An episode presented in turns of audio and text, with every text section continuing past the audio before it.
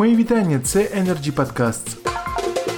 Продовжуємо огляд 12-ї Energy Meeting Online на тему «Чи вистачило уряду 2 місяці для підготовки ринку газу до відміни ПСО?». Один із спікерів, голова Національної комісії у сферах енергетики і комунальних послуг Валерій Тарасюк, повідомив про те, що Кабінет міністрів може продовжити на 1 місяць спецзобов'язання НАК «Нафтогаз України» продавати газ для населення за пільговою ціною. За його словами, де юре, до скасування ПСО залишається всього тиждень, але на сьогодні єдине, що зроблено, це НКРЕКП спростила процедуру зміни постачальника газу для населення. Далі пряма мова.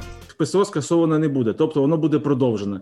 Зараз мова йде про те, що продовжено воно буде поки що на місяць, і всі сподіваються, що протягом цього останнього місяця вирішать принаймні частково ті проблеми, які є, головна з яких, звичайно, визначення постачальника останньої надії. Або, як раніше говорили, гарантовано постачальника, але зараз вже про це ніхто не каже. Всі говоримо про постачальника останньої надії.